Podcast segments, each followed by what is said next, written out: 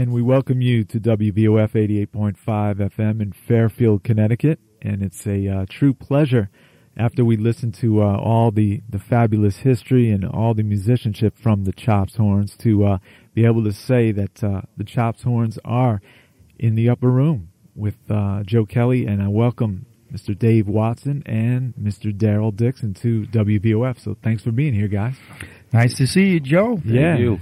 And, uh, you know, when you guys listen to the intro uh, that we heard right there from from all your great work, are, are you kind of amazed, or are you still hungry to keep adding to that legacy? Well, Darryl, I think uh, from my standpoint, it just gives me a chance to see how old I am. Now, how, you guys still young. Come on. how long I've been in the business. Um, and I have to tell all your listeners that if I would have known in '79 how big rap was going to be, um, I really think that I would have taken it more seriously back then. We really thought rap was going to be a fad. We enjoyed doing the records and and the fresh sound and style that you know that rap music brought to the industry. Um, but who would think 22 years later that rap is still on the scene? Yeah, and you guys have worked with Sugar Hill Gang and, and Flash and so many others in, in the rap genre. How about as guys who could play it live, seeing rap shows? What goes through your mind when you when you see that? I, to me, I, I, I think about um, uh, a lot of things that a lot of young artists today and uh, young people that listen to rap, what they what they miss. Um, Prince had had said, and I agree that uh, he, he feels it's his job and job of a lot of the older artists to teach a lot of these young artists and the people that listen to them, teach them the art of making music and the art of putting on a show. Uh, even uh, the late Rick James, uh, his show was uh, unbelievable. I mean, you wouldn't think it, but but it was. I mean, with with the horns and and real instruments and and and that, and this, this is why one of the reasons why you know, I I applaud Alicia Keys. You know, I mean, who we work with, with, um, well, because she's has always insisted on using live musicians and working with a live band. You know, when we did uh, the Soul Train Music Awards back in 2002, uh, we were the only band there. Uh, everybody else was playing the tracks. Uh, they wanted her to play to sing the tracks, but she insisted on on using the band, which is is to her credit. I mean, Makes, I makes I it easy it. for them to put a show together. yeah, yeah. I, I personally Right. still have to applaud the, the rappers to that didn't play instruments and didn't know a lot Right. about music. Right. Right. They found a way to get their music across, and, and by using using other records and and and the whole DJ thing. I mean, you know. Um, they did what they needed to do, and a good portion of their shows are entertaining. Um, you know, it has a lot of of a, of a certain uh, edge to it, you know, um, which musicians um, have a totally different style of the way they perform on stage and, and the way they communicate with the audience. Um, but if you would have asked me this question in 1980, I might have had a different answer because I had a different look on rap. But rap made it through 20 years, so you Yeah. have to Oh, respect yeah, what they've definitely. done.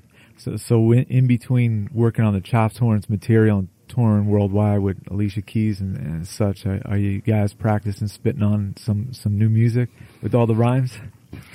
well, to tell you the truth, I I do have a concept that I I'm not ready to reveal just yet, but it it has something to do with horn players starting to imitate some rappers because uh, rappers use they imitate instruments all the time, especially percussion instruments. Um, I mean, a, a great jazz player like Al Jarreau or or Bobby McFerrin, they they can sound you know like twenty instruments, Right. you know, and they're all doing it from a verbal thing. So it's about time for instruments to maybe mimic some of the stuff that they're doing, and that's that's one of my um, secret projects. Yeah. And you, you guys have been working on a lot of great stuff. Uh, we've been featuring music from uh, the Chops Experience, from the Chop Horns. Let me give people uh, the website who are out there listening, chopshorns.com, C-H-O-P-S, H-O-R-N-S dot com. And it's a really cool site. I mean, you got pictures of what you guys been up to and listen to tracks and, uh, Yeah, you know, video you- clips. Video, clips, as well. Yeah, we were just talking about that, and uh, you know, I'm I'm looking at some of the stuff you've been doing this year. Extremely busy, right? So we got to be thankful for you guys having a, a time to come by the studio.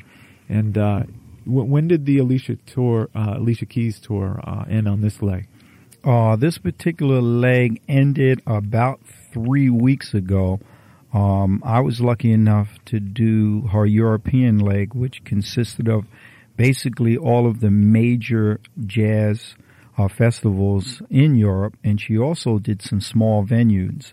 Uh, she played in Copenhagen, and I think, if I'm not mistaken, she was the first pop artist to ever work at this particular venue. Um, and just getting to the European audience um, at these big jazz festivals was a beautiful thing um, because the type of music that we do, which is predominantly instrumental, I think lends itself to um, a European audience. And I have to tell you, all of you folks out there from France and Italy and England that listen to this radio station and that like this style of music, we can't wait to come over there as Chops. Because we we hear great things, you know, about seeing you guys play. And uh, ha- have you noticed a difference with with Europe being receptive to your own music as well? Um, I have to say yes. You know, the the only places that we've really um, had any of our music played so far has been France, and um, the French audience seems to have a certain groove when it comes to the funk. Yeah, we got to say hi to uh, Funky Girl Corinne and uh, Rafi out there. We know they're checking us out online at wvof.org. And uh, also, uh, if you just tuned in, my special guests right now, Darryl Dixon and Dave Watson of the Chops Horns. And uh, they're here. We're going to be listening to a lot of their music that they have recorded and talk about some upcoming projects. And uh, we're going to get into another track right now. Scrapple and Grits. We've been featuring that here on the show. Okay. How, how far back does this go for Chops Horns? You're talking about the The actual song and, and working on this this track. Well, this track was uh, was written by uh, our guitarist uh, Mike Moon Rubin, Right. and um, this t- track, it's I, to tell you the truth, where he, he exactly got the name Scrapple and Grits, or why he calls it Scrapple and Grits, uh, I don't know, except for the fact that it's a very, uh, very kind of a down home, uh, like sitting on the back porch, corn stalk in your mouth, Right. you know, straw hat on your head, type of a thing. Other than that, I don't, I don't know the exact reason why he calls it Scrapple and Grits, but it's, it's just, it's just supposed to be, just like just chilling out on the porch, Right. You know, and just, you know, Well, Moon is is a prolific writer. Um, he has tons of material, and when he played this particular rhythm track for us, it just jumped out, and it was crying for some horns. And um, he's just a great funk artist in his in his own right, and uh, we're we're so pleased to to to have the pleasure of being able to write some horn arrangements for his material. And uh, this is Moon's tune, Hey. so enjoy. We'll give it Scrapple and Grits. This is uh, Chops Horns right here on WVOF. All right, that's another great song from Chops Horns featuring our special guests this afternoon, Dave Watson and Darryl Dixon. And uh, that is from their Chops experience, Passport to Success, and all the great tracks on there. Uh, you know, we were talking about the, the making of this uh, record, and, and you're working with a lot of talented musicians that we should Mhm. mention. You guys are from New Jersey, so Yep, most of the band is yeah, New Jersey.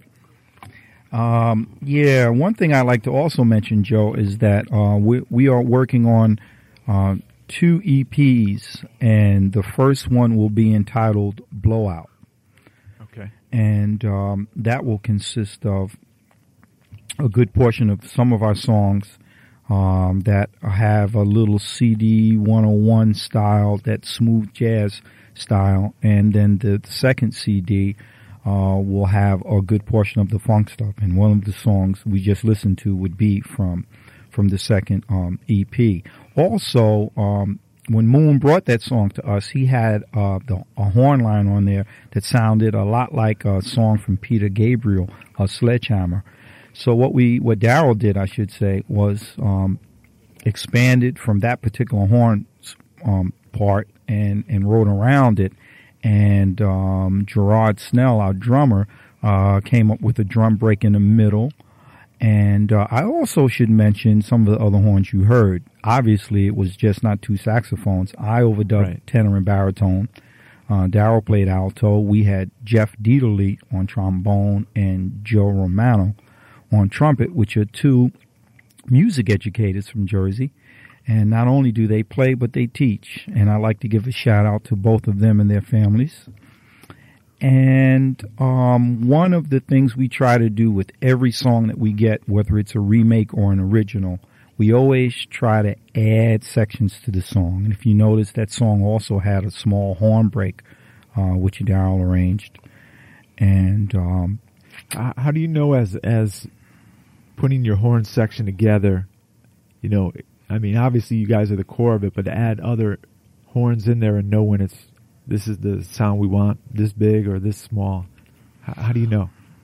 Well, um, uh, I've, I mean, being being an arranger and you know, arranging in the particular style that I do, um, I have to, I just have to interject that I also play, I play drums also, and being a drummer, uh, I my arrange my arrangements, the way that I arrange, is uh, very rhythmic. I, I use the horns as a drum set, more or less. You know how when um, you know a drummer has the four limbs and they have the independence of the mm-hmm. you know different limbs, and I use I use the horns in a lot of cases, not in all, but in a lot of cases, as the four limbs of a drum set. You know, and so depending upon what's happening in the rhythm track itself.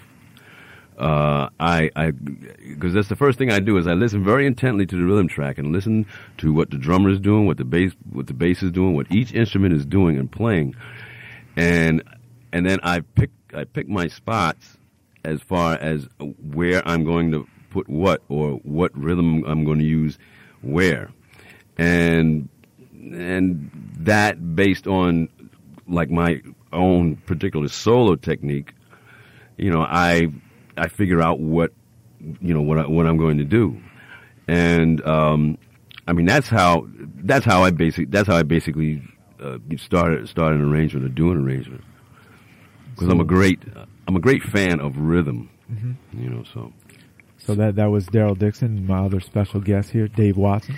Yes, yes, Joe Kelley in the house WVOF. All right, eighty-eight point five FM. We're here, and because of Joe, I have to let you guys know you just got a one-on-one arranging class from Darryl Dixon for yeah, all of you, you horn go. players right, out right. there. so if you want to know what to do, you heard it first here with Joe. And you got, but you, the, the thing that the ingredients you got to have is love. Right, right.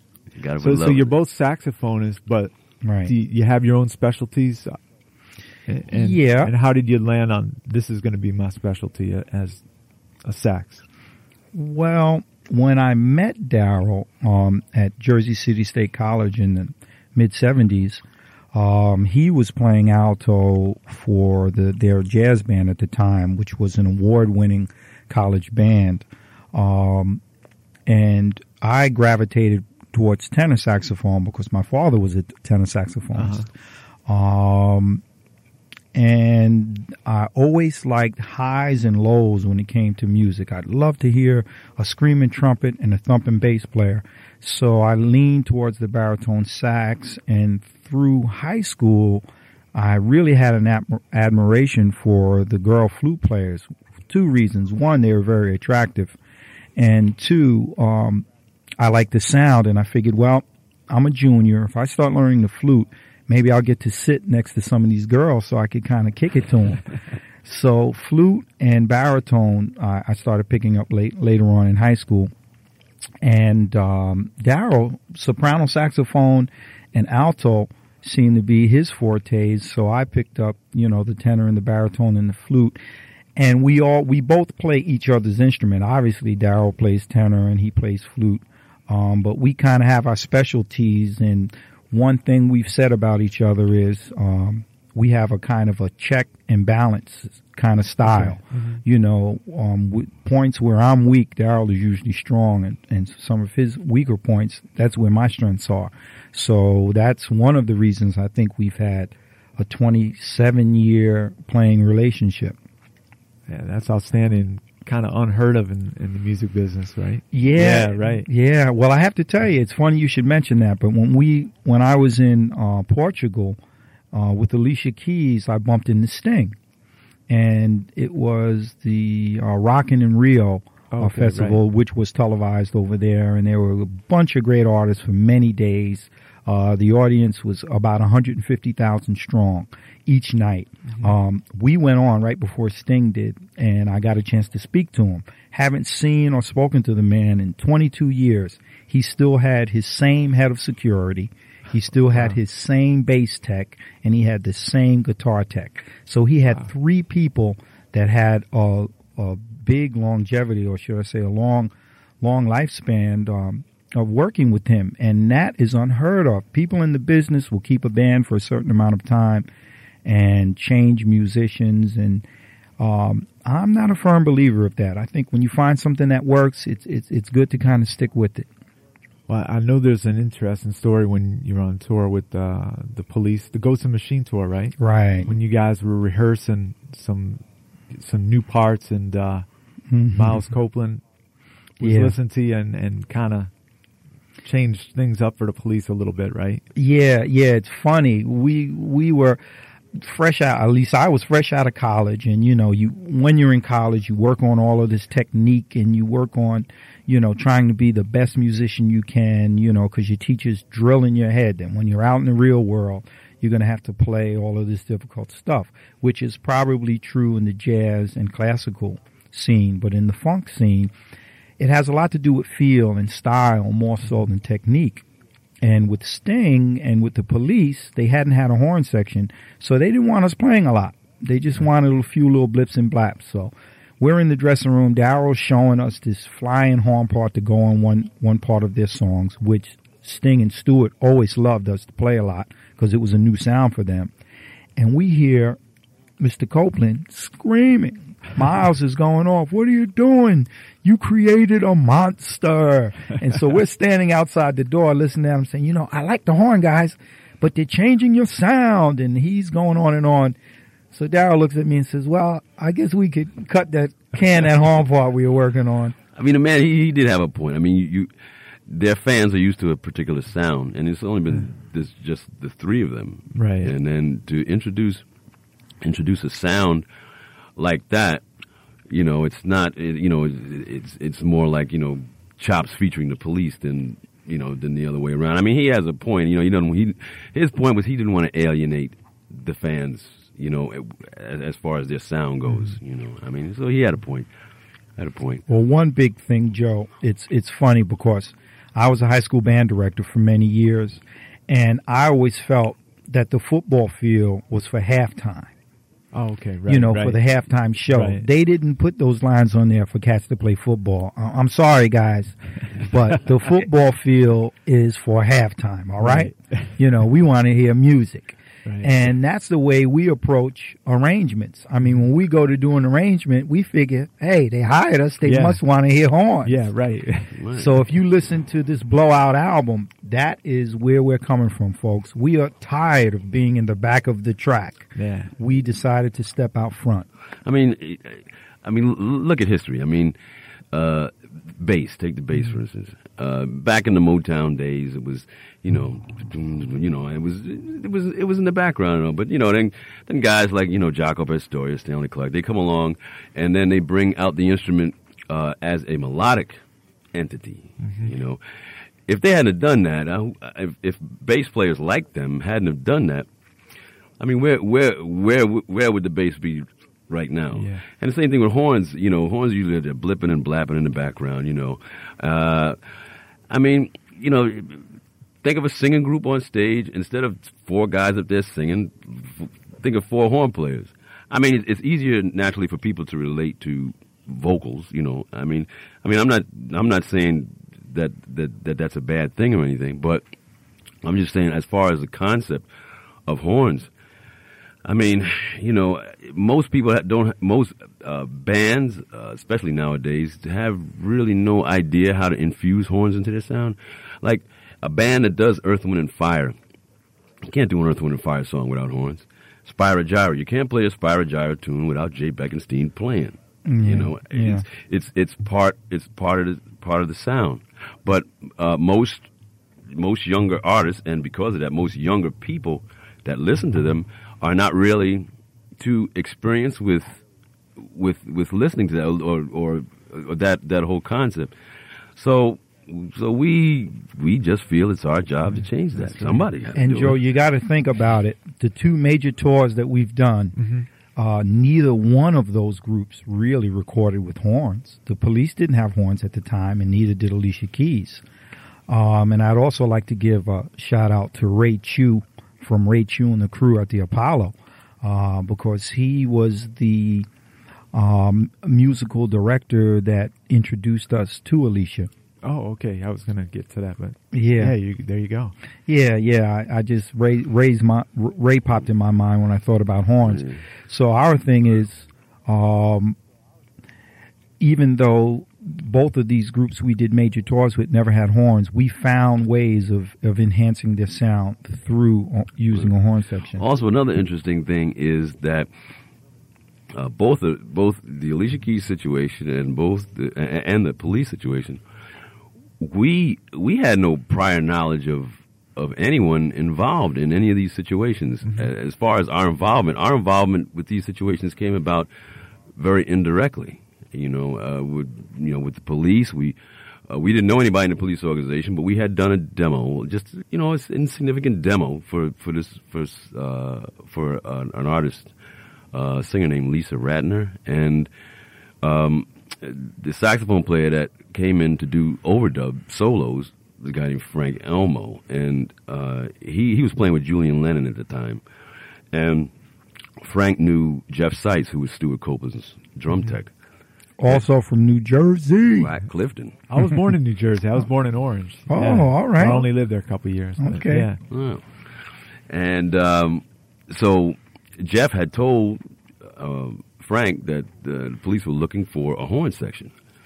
And so Frank had said, "Well, I did a demo, uh, you know, with a horn section. These guys were pretty good." And so, so you know, he exchanged numbers, and then you know, um, uh, we rehearsed with them at, at, at SIR in New York, and well, the rest is history.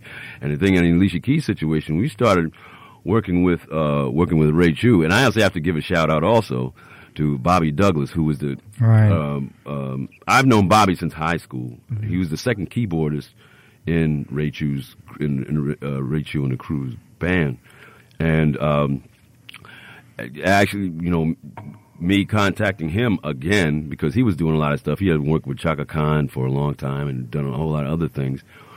Uh, I reconnected with him, and he introduced us to Ray. Now, at that time that he introduced us to Ray, we had no idea that Ray was working with Alicia Keys. Uh, you know, we had no idea. We were just going there to, to work with him uh, at the at the Wednesday night amateur uh, show at the Apollo, backing up the uh, the amateurs that, Right. that came on, and um, and and and then Ray heard us and all of that, and then it wasn't until then. It was like a maybe a week later that he called up, and um, and he didn't even tell us who the tour was for. He said, "I want to find out if you guys are available to do a tour." I said, yeah, I said, yeah, okay. Uh, and he didn't say who it was. He didn't. Okay. He didn't even mention it. And um, it wasn't until later on we found out that it was Alicia Keys. You know, we had we had no idea. You know, But her music does lend itself to using horns because she's Right. very musical, and she's uh, a very beautiful young woman, but she has an old soul. Yeah, and she's she's one of the few artists, very few artists in uh, her age, uh, her peers, uh, hear the elements that she hears in her music. Right. I mean, you know, because I mean, she wanted she wanted to add horns. I mean, and and that's why I say she has a very large, uh, uh, very large musical arsenal to pull from. You know, whereas most most of most of today's artists that I see, uh, you know, if, okay, if they're going to think, they're thinking about what they're going to do next. Okay, I got to use this beat. Uh, I don't know if this beat was used yet or whatever. Okay, that's all that they really have to choose from. But Alicia, being the musician that she is, has an arsenal of, I mean, she's, cause she's experienced with jazz and classical and all kinds of all these other different musics that she herself hears in her head, hears herself doing. Whereas these other artists, they're kind of limited. Right, right, mm. right. So she, Alicia has a, has a vast arsenal to pull from as far as her material. And the one song that we're getting a lot of play, play on uh, If I Ain't Got You, which is one of her big hits. Mm-hmm. Uh, just for the record, that horn arrangement was Alicia's horn arrangement. Oh, yep. yeah. Yeah, so we didn't write it. Yeah. Right. You know, she has, she, she'll bring us in, she'll talk about this is the vibe that I'm looking for.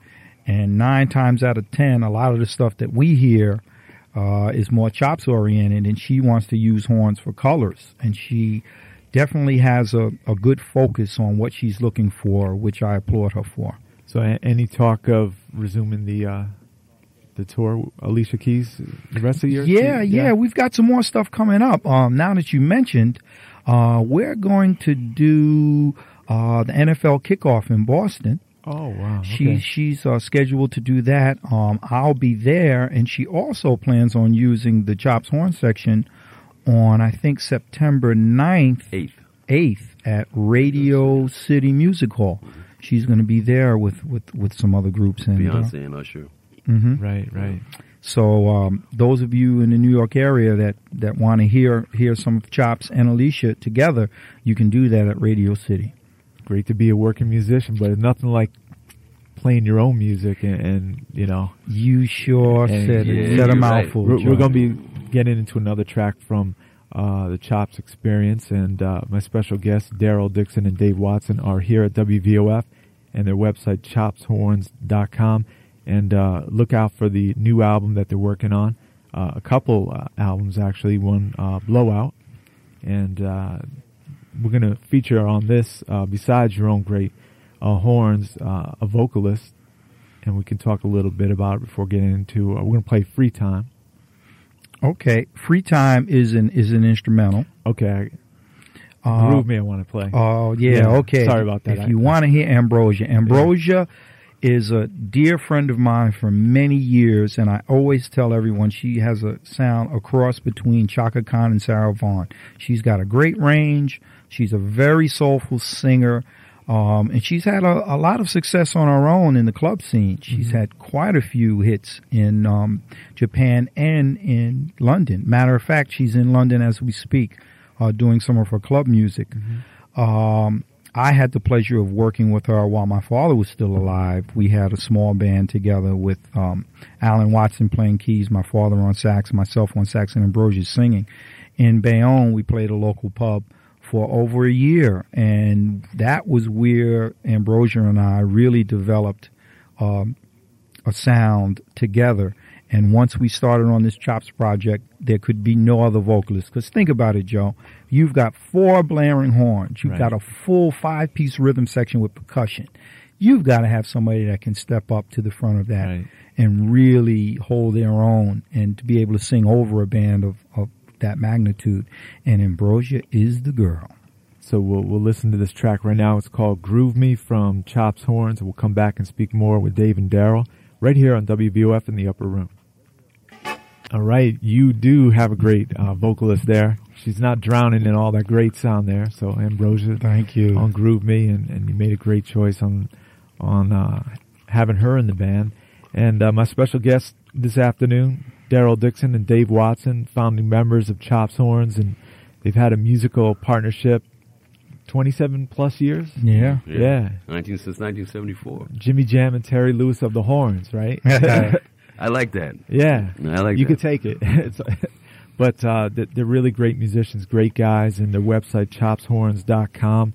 Uh, they've been busy uh, working on their own project and touring with Alicia Keys. And, uh, you know, I'm getting a musical history lesson. We're discussing uh, all the the people they've worked with. Uh, Darryl was talking a little bit about Patrice Rushen, who we love her music, and uh, we didn't have time to finish the story. So if you want to talk about it here, you're welcome to. Yeah, well, uh, we were talking about uh, basic uh, funk concepts. Funk music is um, um, like well, Fred Wesley and Maceo Parker. Maceo is is my hero. He he playing his that. yeah playing his his uh, his solos note for note is actually how I learned to improvise. I didn't learn to improvise like the you know like the education route. I when I was in high school, I, I played his his licks note for note. That in turn gave me you know let me know and gave me an idea of what notes I can play in certain keys. So I was you know so for a little for a little bit I was playing you know Maceo Parker's solos in different keys. Right. I saw him in Jersey with Prince a few weeks ago. Right. Yeah. Okay. Yeah. Still got it. Yeah. Yeah, he's Maceo- Ready for you. Burner. Yeah. Maceo can take just three notes. He can just take three notes and burn down the house. Wow. You know. So anyway, um, the funk concept is like with with the Horny Horns and Fred. Um, is I mean they they they play loose. They play loose and like they're funky. I mean they're they're the funkiest man, funkiest. And um, the thing with funk is that you don't have to be extremely tight to get the feel over. You know, to, to get the right feeling, you don't have to be extremely tight. Um, but like I always try to, you know, like with with with chops. I mean, our thing has always been to be uh, to be funky, but have that tightness too. Because there's a lot of tight horn sections, a lot of tight ones, but they're not necessarily funky. You know, Right, right. I mean, if you're going, if you're playing funk, you know, they're not necessarily funky. You know, they they're very tight, and but you know they they play kind of Ricky Ticky. You know, so it's too too Ricky straight. Ticky, I like that too. no, I mean the no. sound of it. I, Please- maybe I please. can hear it. Just remember, Darryl said that all horn players around the world. Don't take me to court because I'm not going. I, hey, I, I didn't mention I didn't mention any names. I just said, but there's a lot of there's a lot of tight horns. But, uh, but the idea of chops is to play funky, make it really funky, but make it, but have it be tight. Well, you mentioned influences, and we, we will all give, you know, major props to Maceo. But as a horn section, I have to say, Kool and the Gang's oh horns yeah, wow. had Yeah, a yeah. big influence Yeah. on me with my arra- with my arrangements. Just well, I grew up in the Bayonne, Jersey City area, and they were from that area. Um, and I had the pleasure to uh, do some work with one of their younger brothers, who eventually got in the group. And uh, Darryl did some arrangement for him, some arranging for him too. But I have to think, uh, Kool. I have to thank, I should say, Kool the Gang's horn section because they had a sound, and everybody will compare us to Tower Power